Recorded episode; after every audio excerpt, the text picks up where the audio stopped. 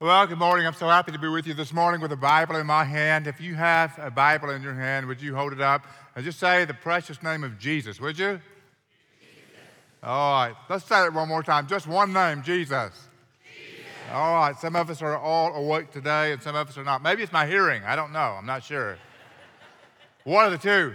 Please take the Bible and turn to Luke chapter 5, if you would, verse 1.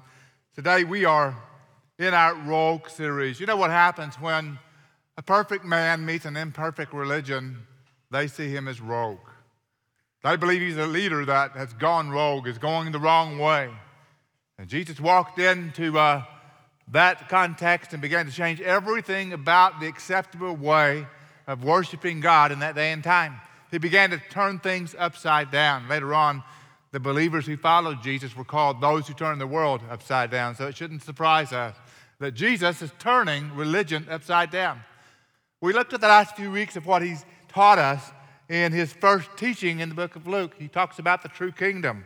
He said it's not ethnocentric. It's not about one race. It's about all of us. He says it's not political. It's not a list of rules, but really it's about a heart, a heart for God and a heart for others.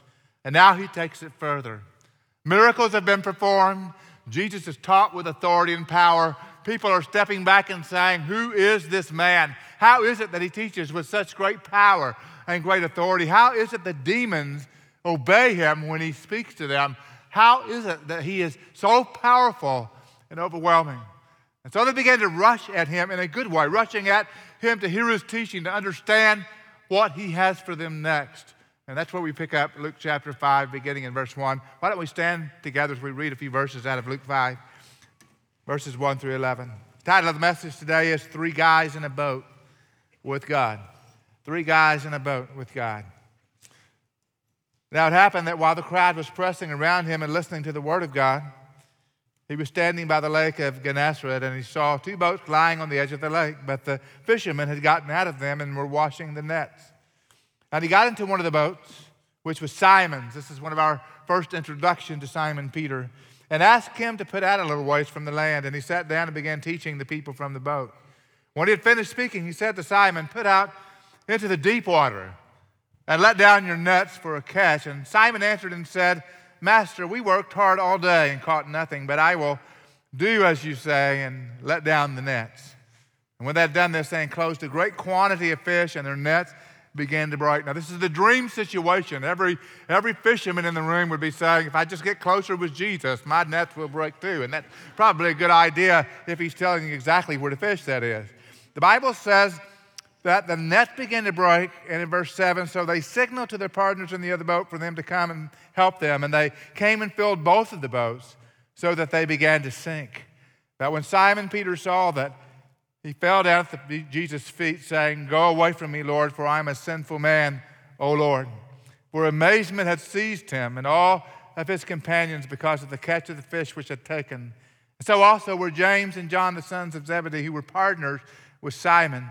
And Jesus said, Simon, do not fear from now on. You will be catching men. When they brought their boats to land, and this last phrase is very, very powerful, very significant if you understand what's behind it. They left everything. They left everything and followed him. Father, today, I pray that we will be brought to the place where we can leave everything literally to follow you.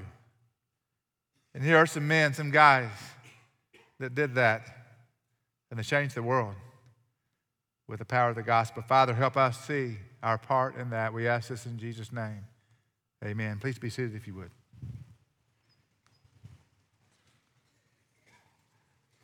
If you've ever been to Israel, you know that Capernaum is a city where uh, Jesus spoke in the synagogue, and then there's Peter's mother in law's house, which is just across the way from that synagogue. And if you keep walking past the mother in law's house, looking down uh, into a, a, not a cliff, but kind of a decline into the Sea of Galilee, uh, that section of the Sea of Galilee is called the Lake of Gennesaret, and it's a part of the Sea of Galilee. And so Jesus comes out of those miracle moments and moves down towards the water, and the people are coming around him because they want to see more.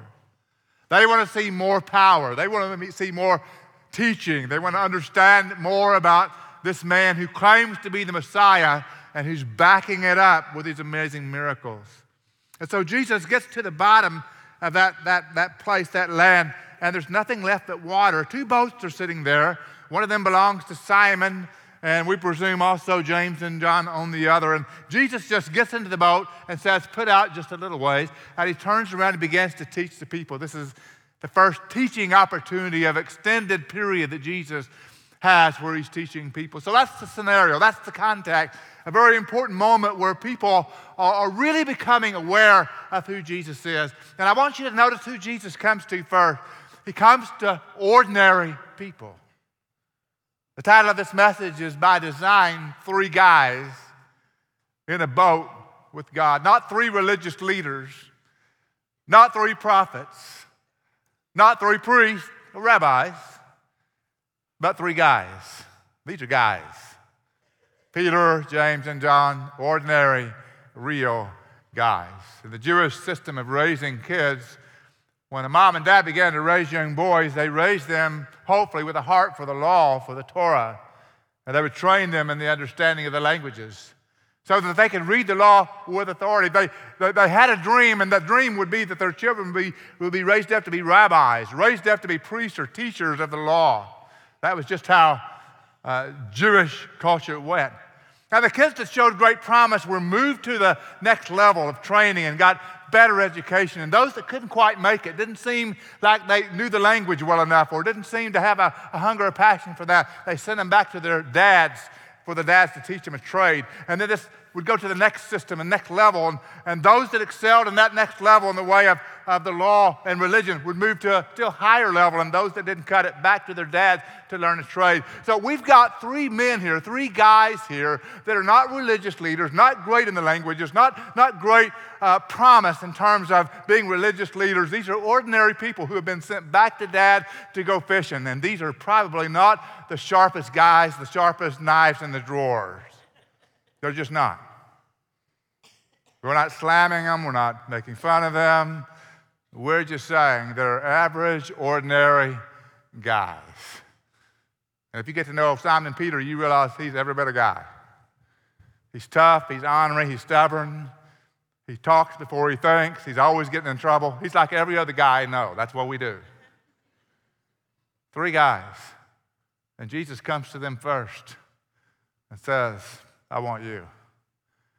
I want you to know today if you're not a religious leader, if you're not gifted in languages, if you don't have the law memorized, if you haven't got a culture and background of religion, you're just the kind of person God wants. Average, ordinary people that He does extraordinary things through. Aren't you glad about that? Aren't you glad? I'm glad. Because the guys and girls in this room are very much like Peter, James, and John. We're ordinary people that Christ wants to encounter, that He wants you to encounter Him as the living God. So, with that setting, we see Jesus begin to do some things, and the action points that come out of this text are for us. Three words today that I want to give you. First of all, is the word listen. Listen. The first thing we see that's happening is in those first three verses where the teaching ministry of Jesus began to take place. He actually got into the boat for that purpose. And the Bible says in verse 3 as he went out a little ways from the land, he sat down and began teaching the people from the boat. Now, we don't know exactly what Jesus was teaching because Luke doesn't include that. And so the emphasis here is not exactly what he was teaching, but that he was teaching them, and that he was teaching them the word. And the Bible says in verse 1 they were listening to the word. Listen to the word. You know, when you become a disciple of Jesus Christ, this is really the first step. It's probably true that Jesus, when he begins teaching here, is teaching the first part of the Sermon on the Mount. And we see that in the next chapter as it begins to unfold in its entirety. And it's a, it's a system of, of teaching that Jesus gives them that helps them know that what God has wanted all along is the heart. And the heart reflects whether it is in tune with God or not in tune with God. But included in the Sermon on, the Mount and the Beatitudes is an ethical teaching and a moral teaching. In essence, the Messiah is coming to say, I'm going to teach you I'm going to come from God to teach you. I am God in the flesh who has come to teach you how to live. And I have to tell you today, we need instruction on how to live. Amen? If you look around you, you can see that the general populace in the world does not know how to live. Sometimes we find ourselves wandering and wondering about how we're to live. But can I just say it today? In this modern world, we especially don't know how to live. We don't seem to know what's right and what's wrong. We need God to tell us exactly what the original design was all about because we've moved far, far away from the original design. I was reading a very interesting article last week that really is kind of a stunning in many ways. It is an article that was based on a 60 minute interview that took place recently. And the story surrounds a son who is 14 years of age who has transgendered to a girl. He self identified as a female and wanted to transgender to a girl. And so the mom and the dad gave him permission to do that. And all the processes started for this boy to become a girl. And in the picture and in the interview, here's a boy, very long hair with female features, and he is transgendering to a girl. He's moving to a girl in every way he can. The story unfolds even further for the mom because the mom decides that because of the courage and the bravery of, of this little boy who's 14 years of age and transgendering to a girl, that she has always self identified as a man. And so she has gone as far as she can, surgically and every other way, to be a man. So now the mom is a man and the son is a daughter in their minds. And almost most surprising of them all is the dad of this family who in the interview said, I've accepted exactly where my family is, and we're just one normal, happy family. And I conclude by that, we don't know how to live. I conclude by that, we don't know God's original design. That we've moved so far away that that is normalcy for many in the world today. Jesus has come to teach, Jesus has come to live it out, Jesus has come to show us how to live. It's always been a problem. Have you read the Old Testament lately? If you read the Old Testament, you'll see the unbelievable distance people move from God's design in sin. Sin is a problem. And when God came through Jesus Christ, when Jesus became God in the flesh, he began to teach men from the beginning how to live. I want you to know today one of the greatest things you can do as a believer is listening to the Word because everything is built on truth and not feelings and not desires and not what we want and not what we see someone else doing, but everything real is built on truth. Everything else is just an illusion. Do you believe that today? If we believe that today, then the Word becomes a very, very important part of our life. We open it, we read it, we read through it, we read all of it. We don't read all of it in one setting. We don't have unrealistic expectations about how much of the Word we can actually take in at one time. But here's the reality the book called the Bible has to become God's book for us and how we live. Jesus came teaching the Word. They were listening to Him teach, and He was directing them in how to live. This is nothing short of God making an appearance for those 33 years to show mankind here's how we live. Listen is a part of being a disciple of Jesus Christ. I want to pause for just a moment and just say, what is your relationship like with the Word? Do you listen to it? Do you read it? Do you pore over its pages? Do you mark up your Bible? Do you highlight things? Do you underline things? Does your Bible wear out in a few years, or does it still look like it just came out of some bookstore? You see, listening to the Word it's going to direct your life, it's going to guide your life. We talked about parents here this morning, and in our time earlier today, we talked about the importance of opening up the Scripture for our children, that we engage them with the truth of Scripture. We can't make them obey, but we can help them understand what does God say about life? What does God say is right? What does God say is wrong? How do we define truth? How do we repel everything else? How do we do that? And you need that in your everyday life.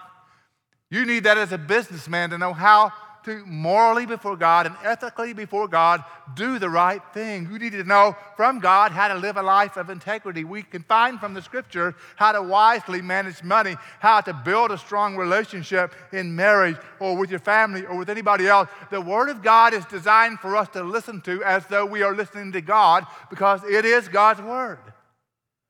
Listen. The second word is the word obey. And this is really where the story gets interesting. I love these three guys in this boat, realizing that God is in the boat with them. In verses 4 through 7, we need to read it again. When Jesus had finished speaking, teaching, he said to Simon, Put out into the deep water and let down your nets for a catch. Simon answered and said, Master, we've worked hard all night and caught nothing, but I will do as you say and let down the nets. And when they had done this, they enclosed a great quantity of fish. The nets began to break. They signaled to their partners in the other boat, Come help us. And when they filled both of the boats so that they began to sink, what a moment. Now, these boats are pretty good sized boats. For the most part, they're as, as long as our stage is wide, from about this point to about this point. They're pretty broad. They're about four to five feet wide, and they could hold a full complement of disciples, if you will, or a whole, whole lot of fish.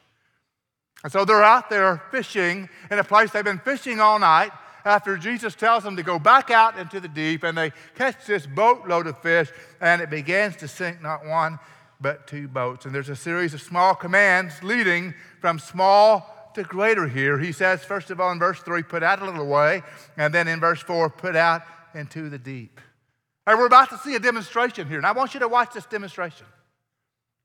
So, what you're going to see is if you have the proper answer to this question I'm about to pose to you, if the proper answer to this question is given, the quality of your life is going to increase exponentially. And not only will the quality of your life increase exponentially, but you will be in alignment, in alignment with Almighty God. And here's the question you've got to ask yourself that was being asked of these disciples. Are you ready for the question? Here it is Who's in control? Who's in control? These disciples had been in control of their fishing destiny that night, and nothing good was happening.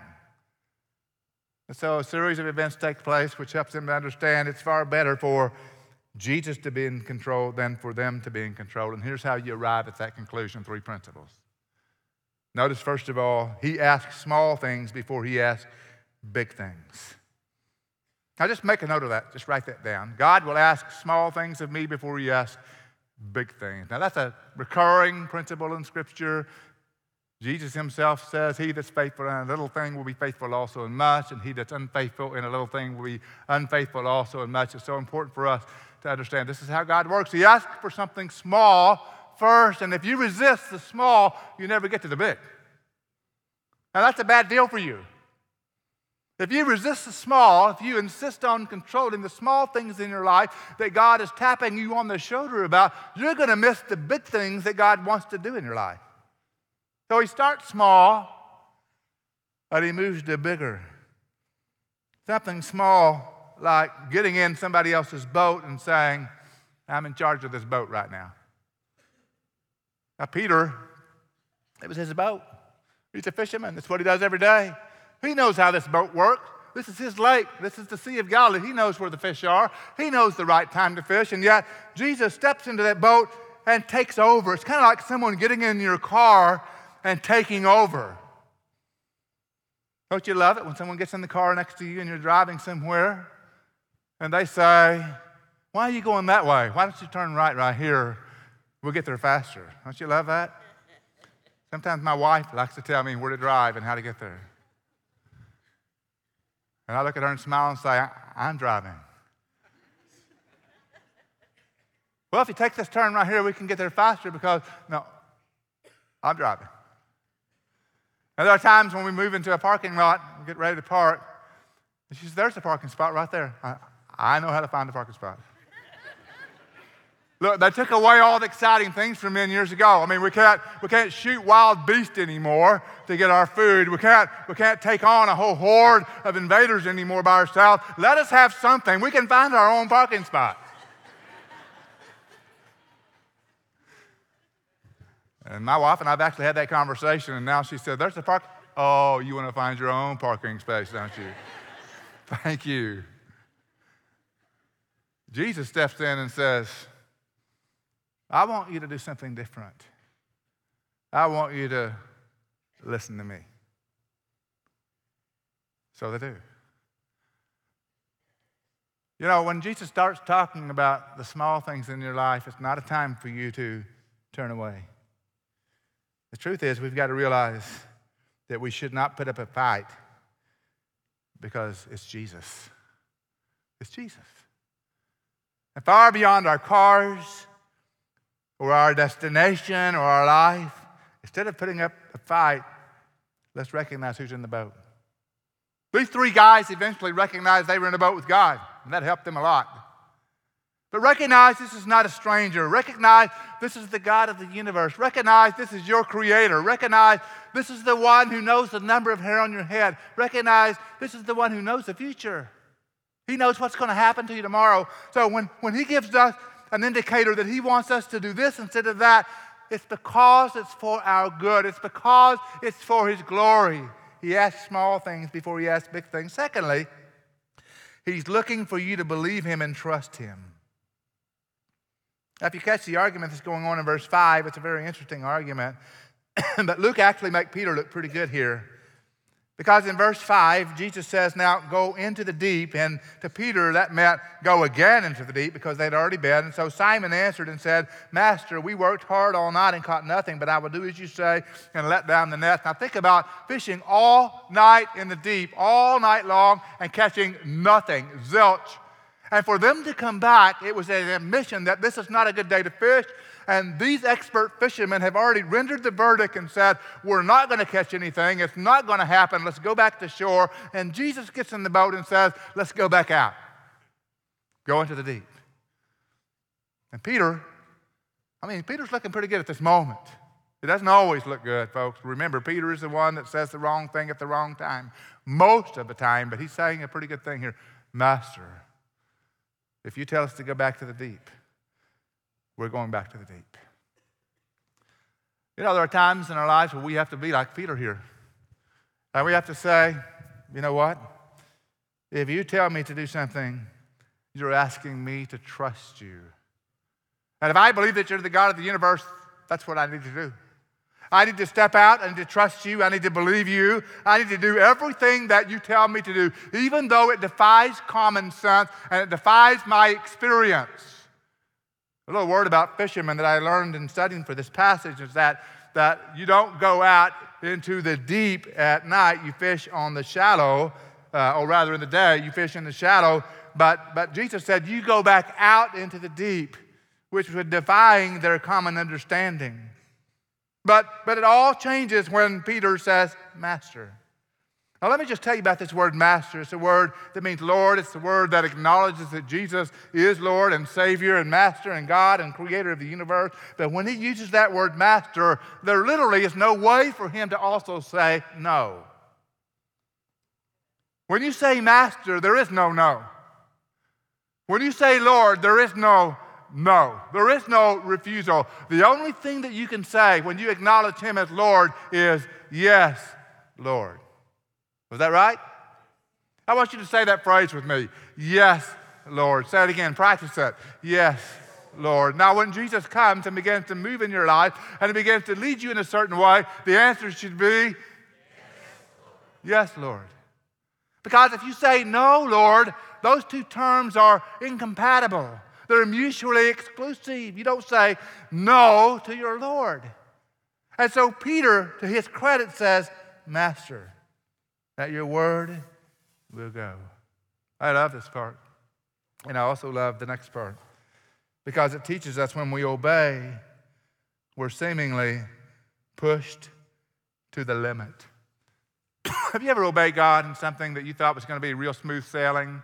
And after you started obeying God, all of a sudden it seemed like a whirlwind came and blew you off course in some way. Raise your hand if that's ever happened to you. That's most of us in this room. But God, I thought you told me to go there. Now, fish was the objective at that moment for these fishermen. They wanted fish. They were willing to go out because Jesus said to go out, and they wanted fish, but they had no idea it was going to be this much fish. And so, as those fish began to overload the two boats, the Bible says that they, began, they believed that they were beginning to sink, and they were fearful. I don't have a lot of experience in boating, but, but my wife and I, a few weeks ago, went out to a lake in East Texas, and we had borrowed a pedal boat, a pedal boat or a paddle boat where you sit side by side and you pedal like a bicycle. By the way, that's ridiculous in principle. It's crazy. Get one with a motor next time. So we're paddling this boat out on, on the, the lake, and we realize it's got a slow leak to it. So we're thinking, all right, we can't go very far, but it's not doing too bad. So we kind of float around to this other dock where a family that we know is, and they happen to be sitting on the dock. And so we invited them onto the boat. Bad idea, because when the man got in the seat next to me and the wife got in the seat next to Kim in the back, there were four of us on a boat that was already leaking and already sinking a little bit, and that was not a recipe for success. So we go out just a little bit, and before long, those in the back said, It's tilting, and we're about to get wet. So we turn around and we do the turbo thing on the pedaling, you know, which just simply means that you work harder than you ever thought you were going to work in a pedal boat, and you're asking, why did I ever start this trip in the first place? And the women are saying, we're going to drown. We're about to go under. This is not what we bargained for. But we all managed to get back to the dock. We're all okay. We all lived through it, obviously. But this is what's happening with Peter and James and John in the boat out in the water. God has so opened up those fish's minds that they needed to jump into that net and then jump into the boat, that they're overboard doing obedience to the Lord of the universe. And all of a sudden, they've got this amazing catch of fish. Now, it really pays if you're a fisherman to know God because He tells the fish when to get caught. That's how God works. He tells the fish when to get caught. You got to try it sometime. But when we obey, we're seemingly pushed to the limit until you realize that you're not just three guys in a boat. You're not just three random men in a boat catching a random boat full of fish. You're three men in a boat with God. That's when you know everything's just fine.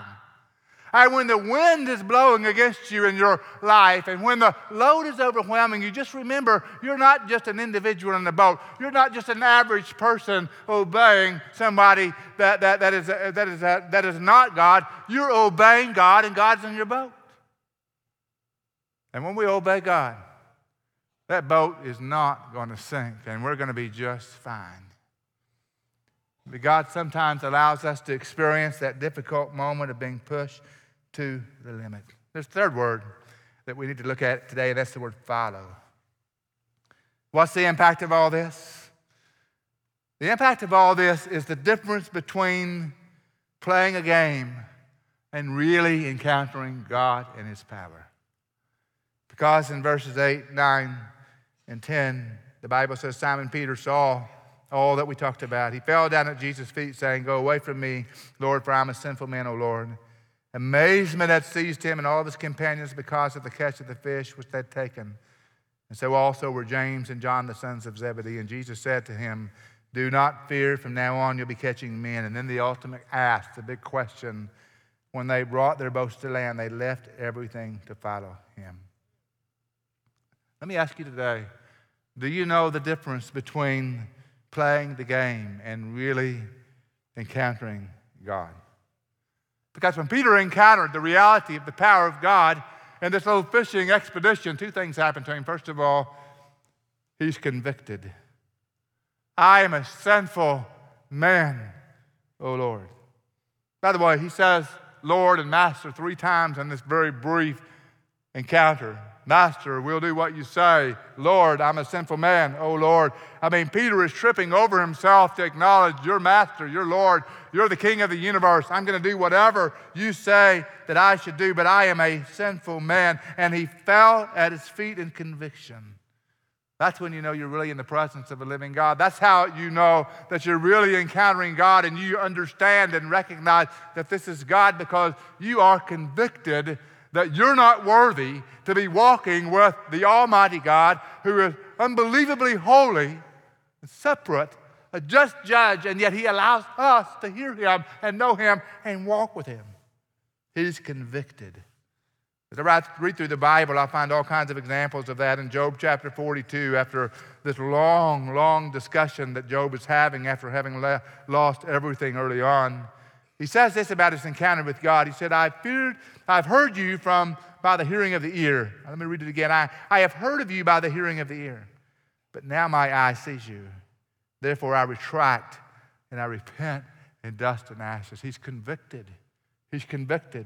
You find it again in Luke chapter 7, verse 6, where the uh, centurion is encountered by Jesus, and, and Jesus is going to heal the servant. The Bible says Jesus started on his way with them, and when he was not far from the house, the centurion sent friends saying to him, Lord, don't trouble yourself further. You don't even have to come, just say the word. But here's what he said I'm not worthy for you to come into my roof. Let me ask you today when people encountered Jesus in the New Testament, they fell on their faces with conviction. They, were, they understood they were not worthy to be in his presence. Has that happened to you? Have you met God in such a way where God has demonstrated to you that He is worthy of worship, that He is to be held in awe, that, that He is the God of the universe, the creator of all, He's Lord and Master of all? And have you come to the place of saying, Lord, I'm not worthy for this? I gladly come into your presence, but I, I fearfully come because I can't come on my own. I must come with your help. That's what was happening with Peter. When you see the majesty of God, and you see the glory of God, and it doesn't grip your heart with awe, then you're not experiencing the conviction you should have in knowing Him. It wasn't too long ago, we were in Alaska traveling, and we were moving from Anchorage to uh, a mountain called Alyeska. I think Alyeska Mountain's altitude or elevation is about 3,900 feet, something like that, about 4,000 feet, not extraordinarily high. And on the way there, we were talking about Mount Denali, or Mount McKinley as it's more commonly known, which was over 150 miles away. We kind of instantly asked, I wonder if we can see that mountain from that far. And as we were driving to Alyeska, we looked over to our left and, and we saw a huge mountain range and the massive mountains that we could see from, we didn't know at that moment how far away. I, have later learned that you can see when the sky is clear, you can see the Mount Denali from 150 miles away. Just looking at that mountain range in the distance evoked a sense of awe at the power of God's creation. But what happens when you meet the Creator Himself? What kind of awe should that bring to your life? Peter is convicted and then he's convinced. You see that, verse 11, how that ends? They left everything and followed him. He's so convinced that he turns from one way of life to a new life altogether. But I want you to get this because this is important. It's the last key that we pick up from this today.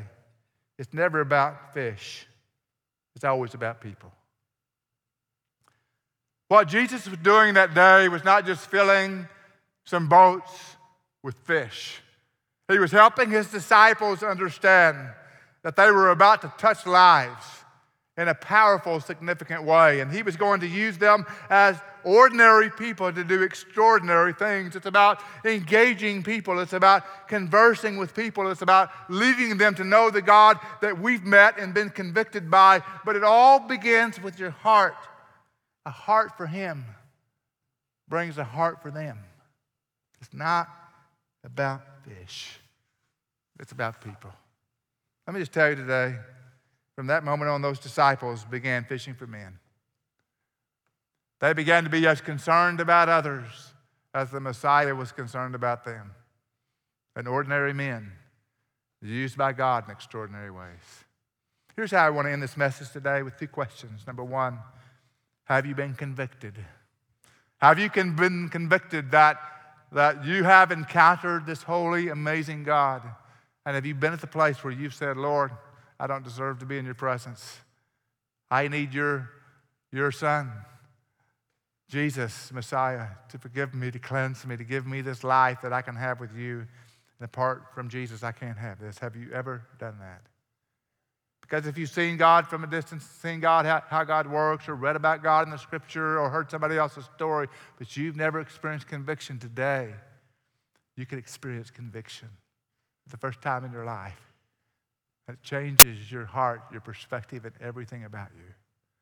The second question is Are you convinced? Are you convinced that life is not just about your job or your house or fish or anything else? Are you convinced that life is really about people and about God working in your life and God using you to touch and change the lives of other people because He wants you to be convinced enough to say, I'll leave everything to follow you? It doesn't mean that God doesn't use fishermen or God doesn't use attorneys or God doesn't use nurses or doctors. It simply means that that greater calling in our life has to elevate above fish, and that calling is getting the gospel to people, touching people with the gospel and the love of Christ. If we don't do it, who's going to do that? And the world continues on not knowing how to live when the people who have met God have learned to live because of His Word. It's not about fish. It's about people.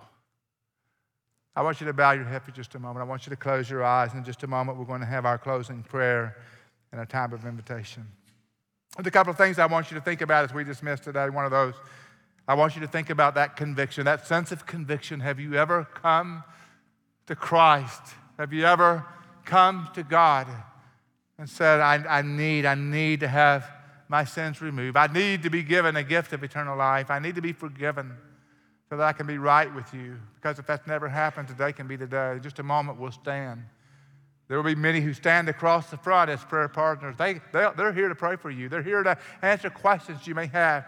And I'm going to ask those prayer partners to make your way to the front right now. Just come on to the front, turn around and face the congregation right now so that they can see who you are and see where you are. In just a moment, I'll have us stand and I'll pray a dismissal prayer, and I encourage you to come and spend a moment in prayer with them because they want you to be convicted and to respond rightly to that conviction like Peter did. It may be today that you need to answer the question Am I convinced enough to change things, to leave things, to follow Him? I'm so glad Peter and James and John left everything to follow Christ. And I don't know what God is asking you to leave, but I know He's asking you to follow Him. And if you're willing to do that, you're ready to do that, we're here to help you with that. You come and talk to someone today. Tell them God is speaking to me about this, and I, I really want it not to be about fish in my life. I really want it to be about people. How, how can God use me in that? What's God saying to me? We want to talk to you about that. Today, when you leave, if you want to be one of those trained to share the gospel, we have someone behind our guest central just waiting to help you tonight. We start can we talk a semester where we help people know how to share the gospel with people who have never heard before? That's part of what Jesus asked of all of us, and I would love to help you know how to do that.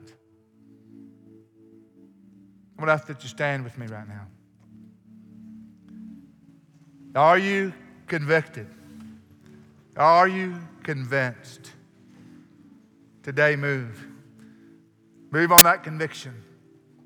Move on that being convinced and follow him. Father, today in Jesus' name, I would ask that you move in our hearts this morning. Father, we look at those three ordinary guys in the boat. And Lord, I am convinced that you want us to identify with them, all of us to identify with the fact that they were not extraordinary, they were normal people. And yet, Jesus came to them first. Jesus picked them first, He trained them first. And Father, I would ask you today to help us see that you are tapping us on the shoulder to follow you, to, to listen to you, obey you, and to follow you. And Father, let us do that as a church. Let us do that as individuals, as family. Lord, we thank you that you care enough about us and love us enough that where we will be doing that when we obey.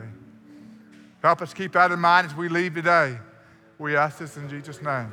Amen.